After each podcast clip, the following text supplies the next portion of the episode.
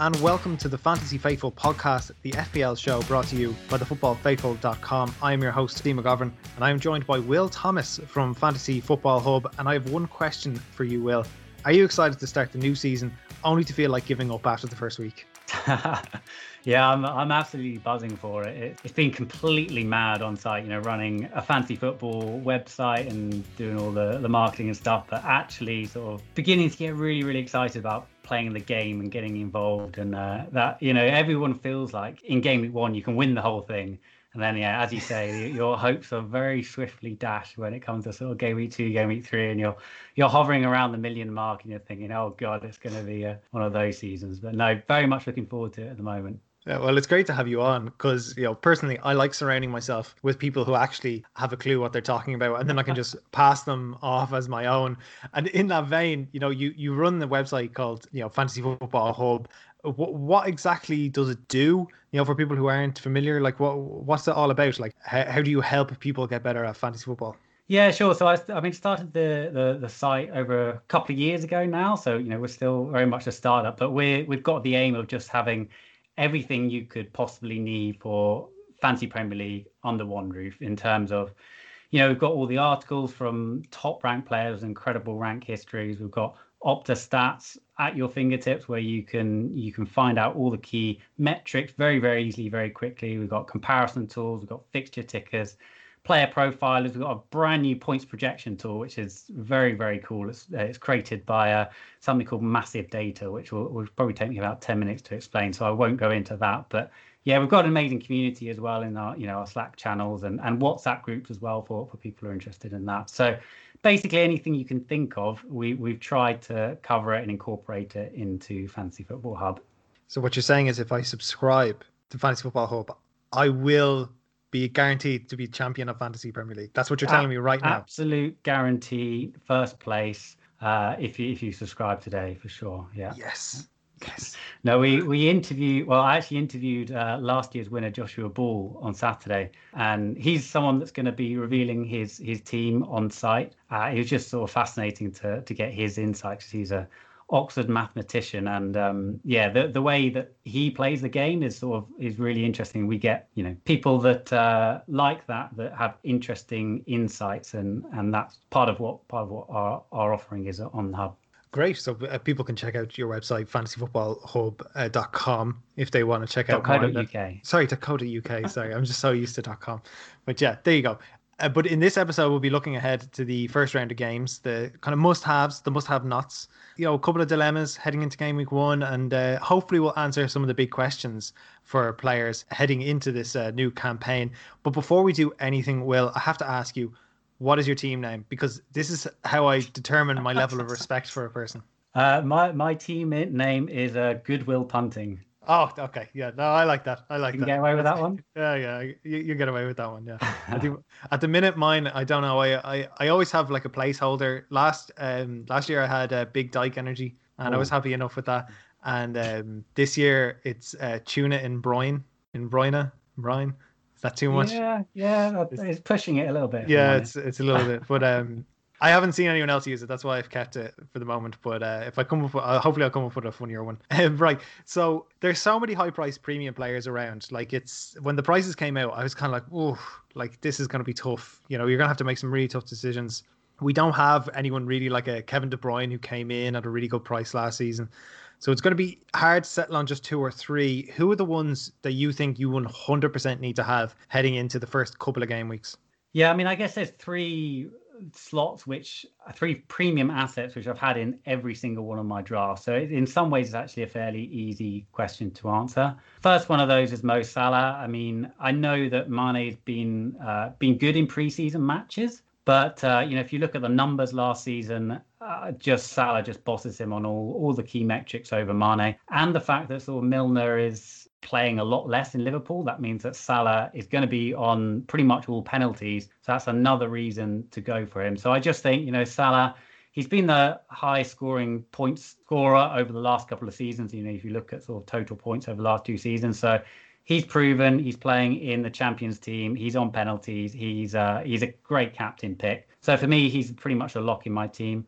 The other one that I think is a lock at the moment is Aubameyang. And, you know, he's got a couple of really nice opening fixtures. He's obviously a midfielder now, so he gets those clean sheet points and he gets the points for extra points for scoring goals. If he was a midfielder last season, he would have been the second highest point scorer overall. So I think that that change to midfield is definitely going to benefit him. I do really like De Bruyne, but obviously City missed that first game. And I think that, you know, an Aubameyang to De Bruyne switch around game week 3 is something that I'm very interested in. I probably will do. The other premium option, which I'm really excited about, is Werner. And, you know, the Chelsea forward, I think he's come in at 9.5, which is massively underpriced. I think he should have been at least 10, probably 10.5 in reality. You know, he's comes with an incredible record from Bundesliga. He's going to be spearheading that Chelsea attack, which just scores a hell of a lot of goals, and they've got a lot of good signings. So for me, those are the three sort of premiums that are pretty much locked into my team.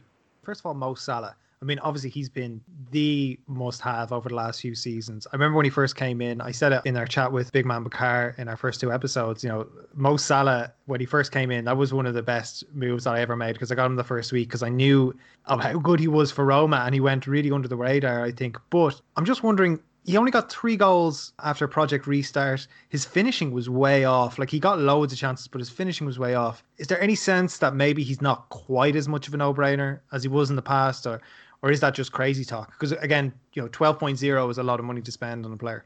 Yeah, and no, I think that is a sort of a valid point. I would say that last season he was, you know, 12.5, and I don't really see the justification for making him cheaper. I think that Mane, on balance, he's probably the better finisher. He just doesn't get as many chances. And for me, I want to see my players getting a lot of chances. And, you know, if Mane had come in at sort of 11.5 and Salah was 12, then I could see sort of a justification for going Mane. But, you know, with Salah, just the pure shot volume that he gets, his expected data is, you know, just through the roof. And the fact that he's going to be on penalties, I can't really see the justification going for Mane, even though, as you say, Mane is probably the better finisher of the two. And you mentioned Timo Werner there. He's a player I'm also incredibly excited about, even though he plays for a rival team of my club. But, I mean, he is kind of punching into that elite level. You know, he could be one of the star strikers this season. But, of course, with so many Chelsea signings, I'm wondering, like, what system are they even going to play? Like, how are they going to fit all these players in? You know, you assume he's going to start, but you don't know. And then I wonder, is it maybe better just for the first couple of weeks, maybe to have someone like Jamie Vardy, who's only 0.5 more expensive? He plays West Brom in the first game. Do you kind of think maybe that that's an option, or is that trying to be too clever? No, I think it's a definite option for sure. I think Vardy's a really good pick, actually. Don't for a minute think Vardy, you know, he's a proven FPL asset, isn't he? And, you know, he's Leicester have some brilliant fixtures as well. I do think, you know, Chelsea, they've got some mixed fixtures opening. They've got play Brighton away, which I think is a good fixture. You know, Brighton tend to play quite a high line. So Werner, good at running behind that as well. And they play Liverpool game week 2. Obviously, Liverpool have a really good defence. But again, they play that high line. I think that Werner might get some opportunities running behind. And then they play West Brom away, Crystal Palace at home. So for me, I think that just for the value that he offers, and I do think that he's just, you know, been massively underpriced. I'm personally, he's a lock in my team. But I can totally understand the justification for going someone like Jamie Vardy as well. You know, as I said, Leicester have got some good opening fixtures as well, and Vardy is a proven asset. But, you know, I think the potential for Werner to score big is a lot greater than Jamie Vardy. One player I want to touch on in terms of the must-haves, because he's owned by 53% of players, unbelievably, is Trent Alexander-Arnold. And, you know, that's not a real surprise considering how just unbelievable he was. I thought he should have been in the conversation for Player of the Year more than he was. At the minute, I actually, only today, I put in Andy Robertson over Trent just because he's a little bit cheaper, and I just felt like being a bit wild, you know? And, but I mean, I was looking at some of the numbers. Like Robertson last season, he had the 3rd most touches among defenders in the opposition box last season. He had 2 goals, 12 assists. You know, he had 29 less points, but like his numbers are very good. And actually, the season beforehand, he had, I can't remember exactly, it was 200 and something points. And he has a high ceiling. I think he can get a lot of points. And I'm not necessarily saying he's going to outscore Trent, but just looking at the, you know, he's only owned by 13% of players at the minute, and he's slightly cheaper. You know, I think he could be a really clever option. Some people are going for both Trent and Robertson, which I think if you can make that work, I think that's the way to go. But what's your take on that, on the kind of Trent versus Robertson debate? Well, first of all, I think, you know, Trent is a brilliant pick, and he's another one that's sort of locked into my team. And I actually, you know, I think he's a brilliant value pick as well. You look at, you know, his comparison, for example, to, you know, similarly priced midfielders, similarly priced forwards, and he just blows them out of the park. He's just got so many routes to scoring points. You know, obviously, Liverpool churn out clean sheets. Obviously, he's got the assist threat. He got, or second most big chances created last season after De Bruyne. He's obviously got the goal threat with the free kicks, and also more of an assist threat with those corners as well. Having said that, I think that Robertson is also a fantastic pick. And both of those players, you know, if Trent had been priced 8.5, I think I probably would have still gone for him. That's kind of how much I think that he's a great pick. And similarly with Robertson, you know, at 7.0, I think that he's definitely been underpriced. He's not currently in my current draft, but Robertson has featured heavily in a lot of my drafts. I've actually gone for the Liverpool double up in quite a few of my drafts, just because I think both of those are massively underpriced. And you look at the, you know, the Community Shield, Robertson played really well in that as well. So he's obviously in form. He's proven. He's great value. So it's difficult to sort of weigh that up. I think him being 0.5 cheaper than Trent is probably about right, and I think that he offers a little bit less. But again, you know, if you can use that 0.5 wisely, then you could potentially just go Robertson. Obviously, you know, there's a little bit of a risk because, as you said, Trent is extremely highly owned. But if you want to play that game and you know, you want to go for Robertson, I think that there's definitely justification for doing that for sure. Yeah, and just in terms of, like you said, the kind of value of those players, even though it seems crazy, 7.5 for a defender, it doesn't seem like great value. But last season, Trent got 210 points, which was more than Aubameyang, more than Raheem Sterling, and then even Robertson as well, 181 points, again, more than Rashford, Heung-min Son. So just a lot of points there to be gained overall. So I think whoever you pick really is just going to smash it out of the park this season yet again.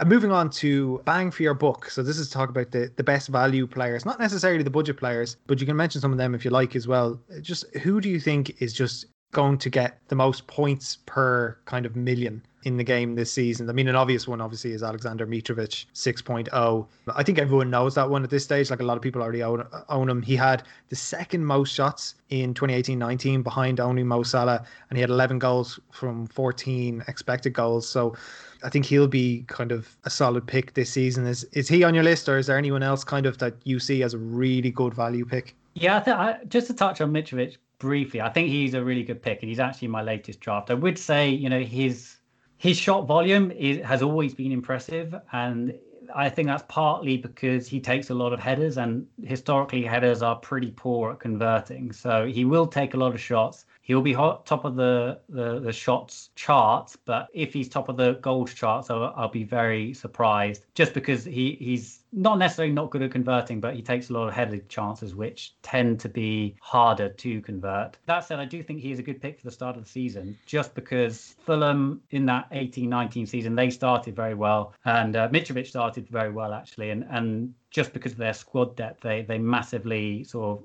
deteriorated throughout the season. They sort of became the whipping boys. And to a certain extent, I think they got a better squad this time around, but I can see that happening again. But for the start of the season, you know, they got some pretty decent fixtures, and obviously Mitrovic on pen's going to be spearheading that attack. I do think that he's a great value pick. In terms of other ones, just for, as you mentioned, point per million there, I think that Mitchell for Crystal Palace, 4.0, you know, if you're looking to save the pennies, he looks like he's going to be a starter, and he looks like our best 4.0 option. So I think obviously he's going to be fantastic value. As we mentioned, Trent, fantastic value. Werner, fantastic value. There's also a lot of 4.5 options. You know, you look at the likes of Justin at Leicester. He looks like he's going to be, you know, a starter at right back. And then you've got Vinagre from Wolves again, and that looks like he's going to be another starter Again, both those come in at 4.5, playing in, you know, top seven teams. You think that those guys are offering terrific value as well. So there's a good bunch out there, which I really like the look of for sure in terms of value pick. The only thing about Vinagre, there is a rumor going around that he actually will be sold before the beginning of the season, which would put a big dent in a lot of people's drafts, because he's been kind of, like you said, touted as one of these good value picks who's guaranteed to start, and now that they got Marsala in, who knows what's going to happen there, but we'll see what happens before the start of the season anyway. I think one that's been mentioned a lot is Phil Foden, 6.5. post restart he featured in 9 of 10 games, played 300 minutes less than Auba, but took 24 shots compared to the Arsenal strikers 28. He had an XG of 3.07 compared to 3.99, and he ended up on 50 points, which is just 3 behind Aubameyang. And they both scored the same amount of goals, 5. So he obviously doesn't play the first week, but I think 6.5, he's one maybe you could have on your bench, would you think? And have him then for the second game week onwards? Yeah, I think Foden is a great pick. And, when the price list got released, I thought there's no way that I'm not going to be starting with him in my game one team. At 6.5, even if he comes... even if he doesn't start for Pep, which I do think is a bit of a risk, then he's likely to come on. And if he's coming on and City have just run their opposition ragged, which they do most games, then he's got a good chance of scoring in like the last 20 minutes. So, and as you say, towards the end of last season, he was taking a lot of shots. He's a player which I really rate, and I think that Pep does really rate him. Obviously, Pep Roulette. Is he going to get a lot of minutes? That's certainly a question mark. And of course, City blank in the first game, and then they play Wolves away, I believe, which is not an easy fixture in the slightest. So for me, I think he's a player which I'll probably look at bringing in from game week 3 onwards, but I probably won't start the season with. I think West Ham actually have a lot of decent value there. I mean, obviously Tomáš Souček at 5.0, he's probably the best value midfielder out there in that price range anyway, just because he has the opportunity to score goals. And just at someone like that, that's exactly what you want kind of as your fifth midfielder. But then also they have Mikhail Antonio as a forward. He's 6.5. Jared Bowen, 6.5 as well. And so I feel like if West Ham get their shit together this season, I think there's a lot of good value there if they start scoring goals. Of course, the drawback is that West Ham could equally be absolutely dreadful. So you never know what is going to happen there.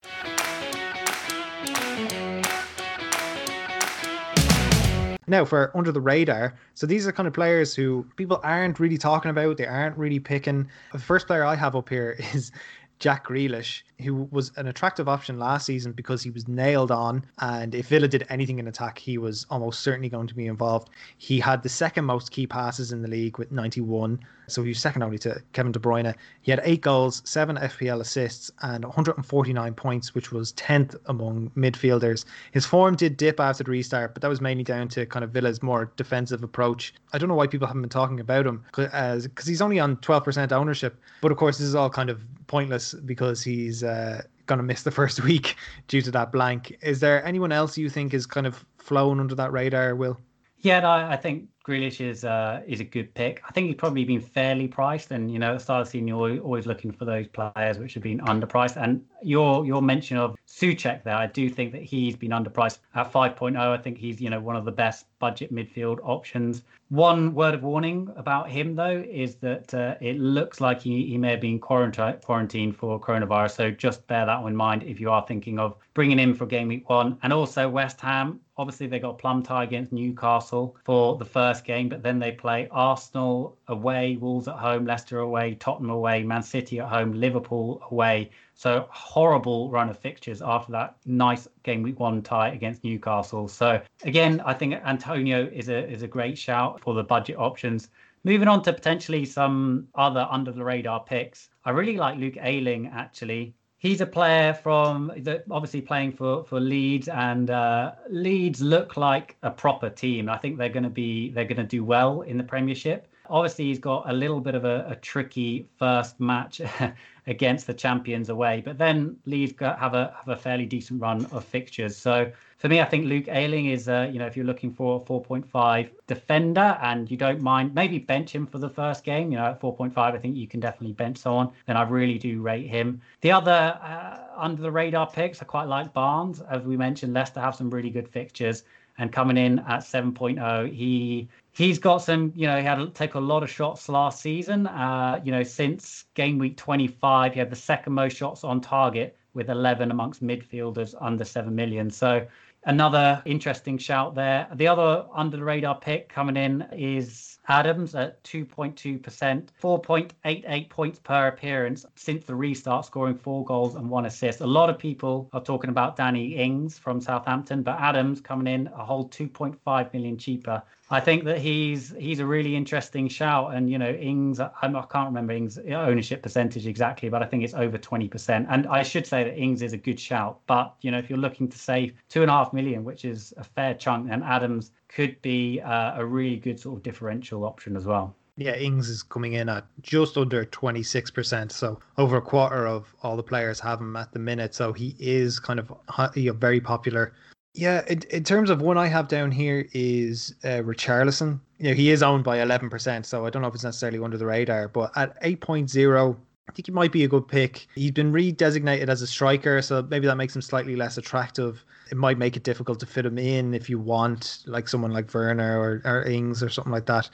And it feels like you kind of have to pick between one or the other. But he had 3 goals from 18 shots and 2 key passes after the restart. So it's not amazing stats, but Everton were pretty much on holidays the last couple of months of the season. And he's one, though, that he always pops up. He ends up popping up. But I don't know. I don't feel like people take him very seriously, though, as an option.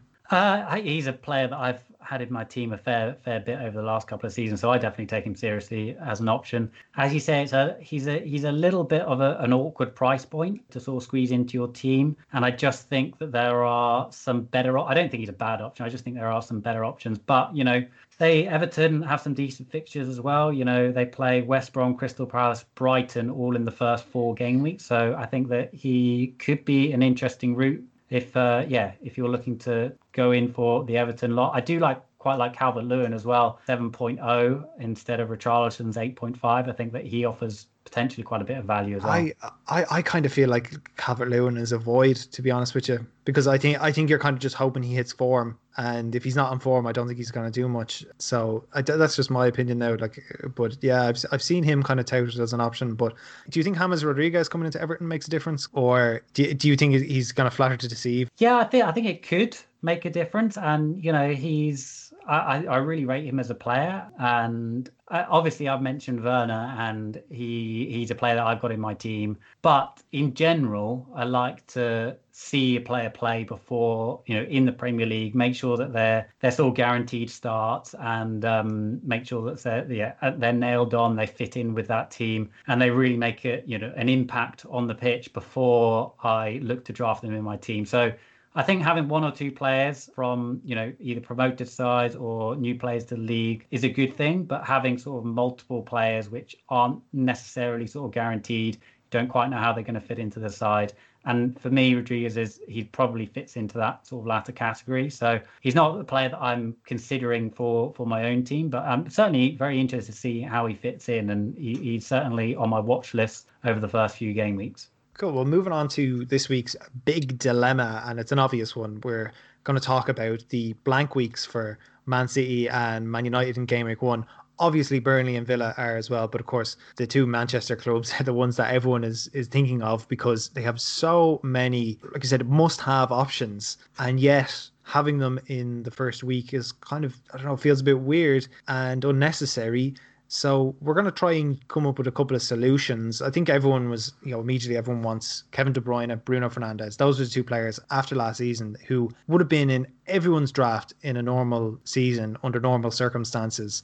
I mean, in such an unprecedented situation, it's actually difficult to know what the right solution is. I suppose the thing to keep in mind is everyone is in the same boat. Basically, everyone is going to have to make changes or transfers after the first week. So, Will, what is your solution? Are you going to wildcard it after the first week, or are you going to bank a transfer? Are you going to take a hit? Yeah, it's a really good question. To be honest, it's not, and I haven't made a final decision on this. What I would say is I wouldn't look to wildcard in game week two. I think that's a massive error for several different reasons. One is that we're expecting some double game weeks around sort of between game week 19 to 20, around that point.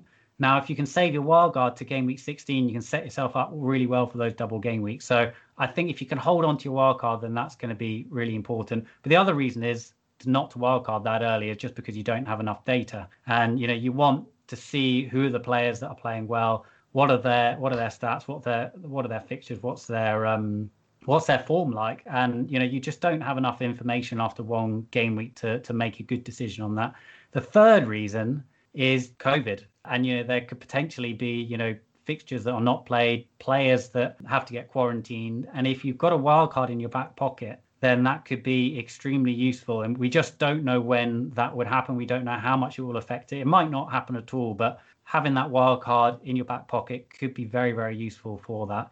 In terms of my particular strategy, I'm actually thinking of benching Fernandes in game week one. Now, Fernandes is a player that, you know, he absolutely bossed the end of last season. He had 8.21 points per game for the end of last season. Absolutely sort of staggering. You know, even if he gets somewhere close to that, he's going to be a fantastic pick. I think he might even be my captain in game week two.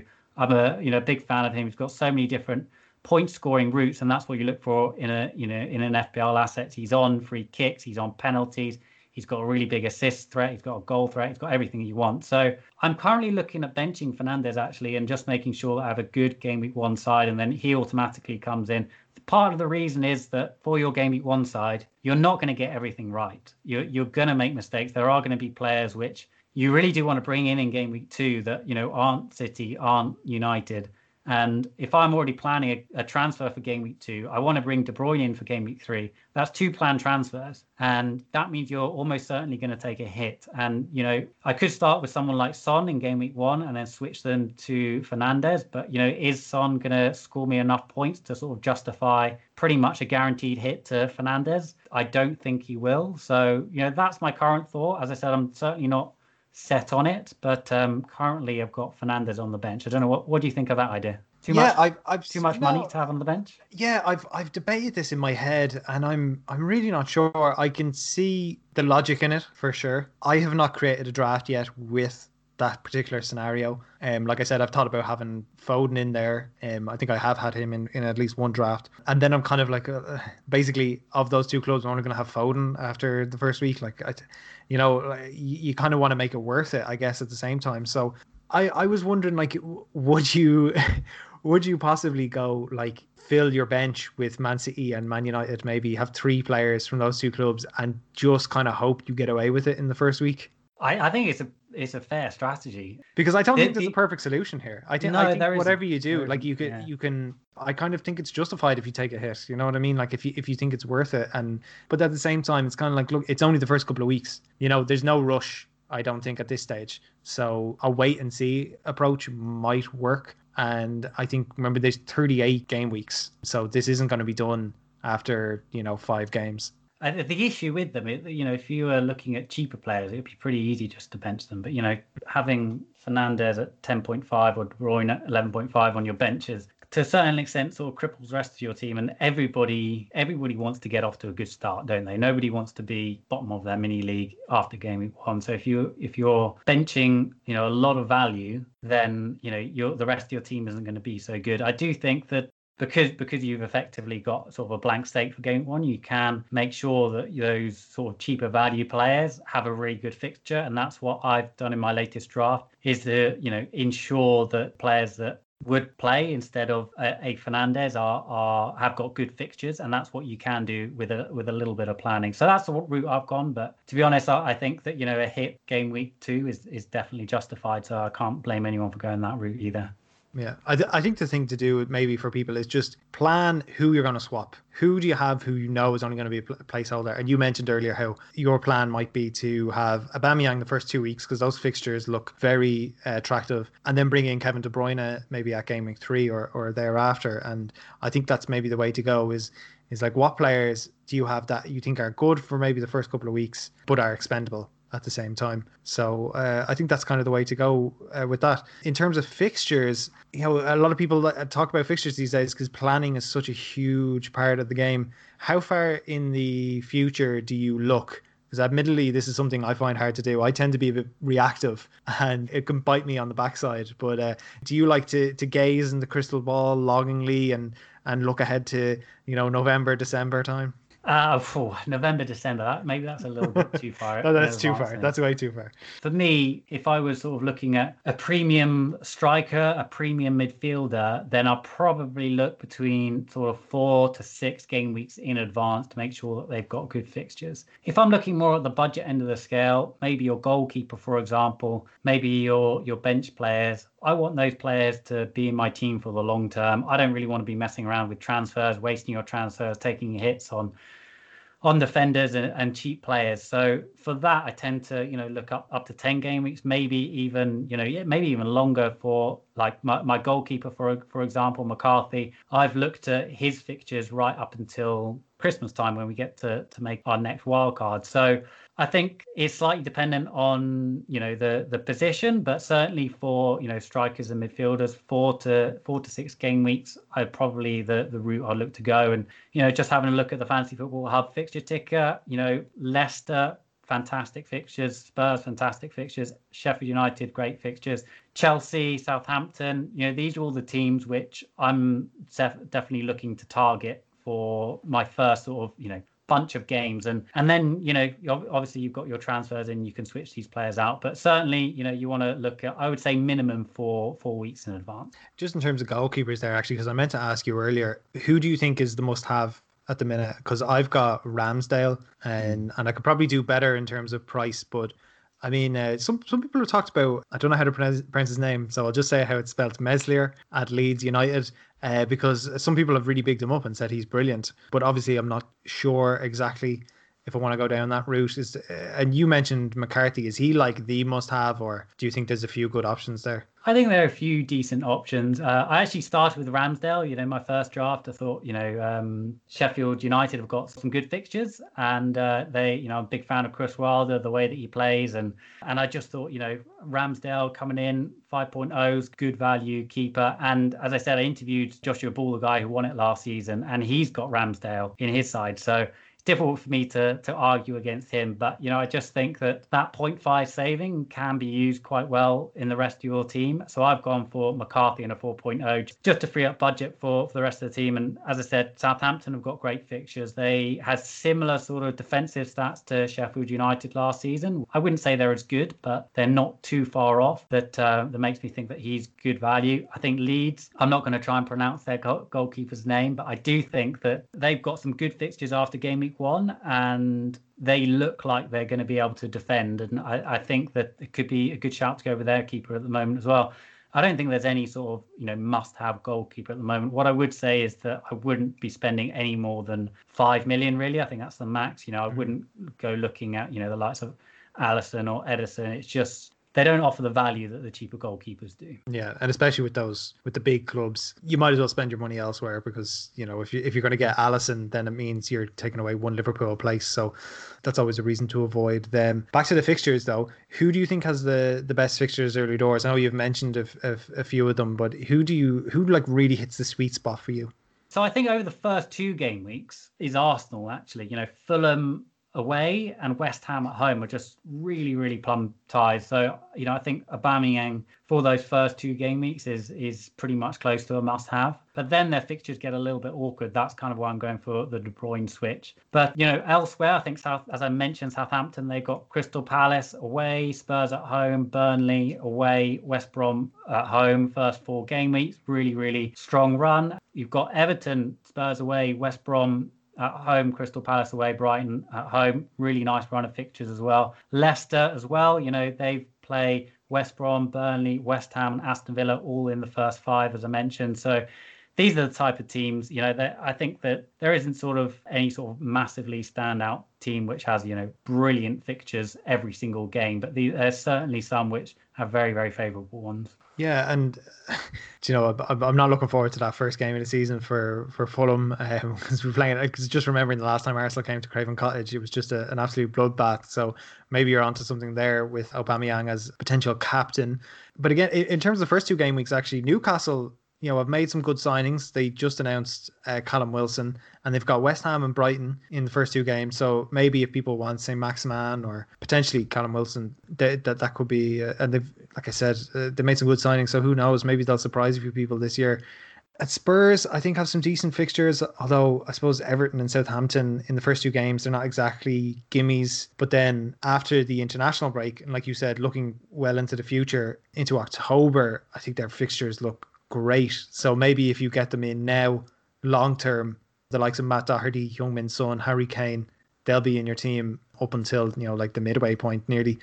And I think Man United actually, again, once they get their blank week out of the way, they've got a good run. Crystal Palace, Brighton, and then Tottenham and Newcastle. So yeah, some good ones to look out for. And at this stage, this is the kind of only thing we can go off really is the fixtures, because form doesn't really count at the minute. But are you one of those, would you avoid your Europa League teams? Because I saw today that apparently if Spurs progress in both the League Cup and the Europa League, they'll have 9 games in 20 days. So that's almost one every 2 days. So are you going to avoid those teams? I think it's, you know, it's another factor to consider. It's a bit of a boring answer, but it's another thing to just be aware of.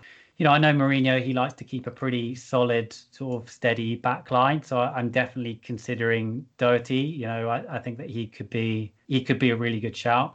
And I'm a Spurs fan for my sins, so I sort of want, you know, one player in there, even though I know that I shouldn't because of that reason. But I've currently got Doherty in my team, so I do think that, you know, potentially Spurs could offer some value. And, you know, if you want to go a bit cheaper, I think Davies as well. Spurs like to sort of tuck in with a back three, and the right back sort of runs a lot further forward. So that's kind of one I've gone for Doherty. But Davies, he looks like he's going to be nailed on in that Spurs side and comes in 1.1 million cheaper. So there are some assets which I'm definitely considering, despite that Europa League, despite them playing loads of fixtures. The other thing that, you know, just going back to the fixtures quickly, is Wolves from game week 3 onwards have an incredible run of fixtures, really, really strong. So like Man United, probably not one for the first game week, but definitely consider their assets from sort of game week 3 onwards. Yeah, and that's one thing to consider. Let's say if you have Timo Werner and it actually turns out that he's only being eased into the squad or he hasn't hit the ground running, you can easily go to Raul Jimenez then in that case. Right, moving on to Oh Captain, My Captain, and we'll get you to maybe highlight some of the best picks for captaincy in game week 1, Will. Generally speaking, I mean, it's kind of like you might as well captain your premium players. Otherwise, what's the point in having them? I think is the attitude of a lot of people. Is there really any looking past Aubameyang versus Fulham? I mean, the talk is that now that Willian has come in, that actually Aubameyang might play as a central striker, which is funny because he's been redesignated as a midfielder, obviously, for FPL purposes. Yeah, I think that he's a great shout. To be honest, I'm torn between him or Salah. I don't think that there's sort of a clear winner. If you look at our brand new points projection tool, then it has both of them at the top, but it actually edges towards Salah. So I think Leeds are a very good side, and I don't think that Liverpool are absolutely going to steamroller them. I think that, unfortunately, there's a good chance Arsenal could potentially steamroller Fulham. So I think that there's potentially more upside with Aubameyang, but I don't think you can go too far wrong with Salah. I haven't made my mind up between those two as captain. It's going to be one of those. I think people, certainly new players anyway, can get sort of a bit too clever with captaincy. At the end of the day, you've got to go for one of the premium assets, and, you know, just got to keep it sort of obvious. And you know, if you do that over the season, then more times than not your captain will get you points, and that's kind of what you want. I think that you don't really want to overcomplicate it, and certainly Aubameyang or Salah fits that bill early doors. Definitely. In terms of maybe a little bit of a differential pick, a bit of a froggy captain's pick, what would you say to like something like Heung-min Son playing Everton at home, or Jamie Vardy versus West Brom at home looks very attractive. You know, on any other, like let's say last season when he was on form, like you would be captaining Vardy at a fixture like that, like no brainer. Yeah, no, I think that he's a good shout. Just think that you know, boring as it is, Salah and Aubameyang are probably better shouts. The other one, which, you know, if you did want to go differential, despite me saying that you probably shouldn't, is I think Werner, you know, away against Brighton. As I said, Brighton play that high line. He's likely to get in behind them. Obviously, it's a little bit of a risk for his first game for Chelsea, but I think that the potential certainly there. You know, if you want to get off to an absolute flyer, then it could be an interesting route to go. Cool. Well, I have a question for you from my cousin Mark, actually, because he's a big player. He never played fantasy football until about 5 years ago. Had lost interest in football for years, and then picked it up when we started having a work league. And he won the first 3 times in a row somehow. And he picked it up for the first time. And basically, he wants to ask about mentality. How do you deal with bad weeks, and how do you combat kind of complacency or cockiness after a good week? Yeah, I think that's a really good question. And to me, it's a weird one, because what happened last week is, to a certain extent, completely meaningless. Like, you don't really care about last week. What you care about in FPL is always next week. You know, to a certain extent, last week points, they're gone. There's nothing you can do about it. All you care about is future points potential of your team. You don't care about past points. So for me, it's something which I'd like to say I do, but, you know, I don't always do. You know, there's always going to be those knee jerks, you know, get rid of X player, didn't do anything last week. But I think the more you can try to just think logically and think, I've got these players in for a reason, and I've got them in for a certain time frame. It doesn't really matter how many points they scored last week. What's important is how many points they're going to score next week, or what you think they're going to score next week. So you've got to look at their stats. You've got to look at their fixtures, and to a certain extent form as well. But, you know, those are the key things that I look out for when deciding, you know, what transfers to make. I very rarely make a decision sort of based on last week's points alone. So it's certainly, you know, there's a lot of biases, and my previous role was as a psychologist, actually. So there's a lot of psychological biases that you need to be aware of when making FPL decisions. And I think that, you know, being aware of the fact, you know, if you have a bad game week, just sort of taking a breather and not making knee-jerk transfers is certainly the biggest sort of learning curve for someone new to the game. But it sounds like your friend Mark has been very good at not doing that. You know, he obviously knows how to play FPL by winning all those leagues. Well, we always text each other about, you know, FPL constantly, and I got to tell you, a lot of our WhatsApp messages are all about agonizing over the terrible mistakes we've made. I suppose, yeah, a lot to think on there in terms of, you know, looking forward and maybe just putting last week to bed and moving on. Right. So we're going to conclude today's episode with a game of either or. So, Will, I will throw 2 players to you, and you have to give me an instant answer on which one you would prefer. So there's no thinking about it. You just answer straight away. So you ready to go? Let's go for it. Mo Salah or Sadio Mané? Salah. Eric Dyer or Matt Doherty? Doherty. Diogo Jota or Raul Jimenez? Jimenez. Bruno Fernandes or Anthony Martial? Fernandes. Timo Werner or Hakim Ziyech? Werner. Oh, that was an easy one, to be fair. Heung-min Son or Richarlison? Son. Kevin De Bruyne or Raheem Sterling? Oh, De Bruyne. And finally, Trent or Andy Robertson? Trent. Okay, some of them were actually too easy now that I think back on it, but maybe next time we have you on, I'll give you some tough ones maybe to think about. But I don't know, that De Bruyne Sterling one is still tricky. You know, I think the easy answer is De Bruyne, but I think that Sterling's definitely got the potential to outscore him this season. 100%. The weird thing about Sterling last season was that actually his kind of creative output disappeared. Yeah, he only had like 2 assists, I think, and he had 19 goals, and I mean that was an amazing haul. But be interesting to see now if he gets back on that, because obviously I think Kevin De Bruyne just picked all that up because he was fully fit last season. So we'll see anyway how that goes this season. Will, we wish you the best of luck. Where can people find you guys online and stuff like that, on Twitter, etc.? Yeah, so our main Twitter account is FFH_HQ. You can find me at FFH_Will. And just to give a cheeky plug for Fantasy Football Hub membership, if you are interested to sign up, go to fantasyfootballhub.co.uk /preseason and you get 25% off membership. Yeah, remember, it's .co.uk, despite what some shysters are trying to tell you. It's .co.uk, people. All right, thanks a million for having you on, Will, and hopefully we'll have you on again soon to talk more Fantasy Premier League and, again, agonise over our terrible first game week. Nice one, Steve. Thank you very much.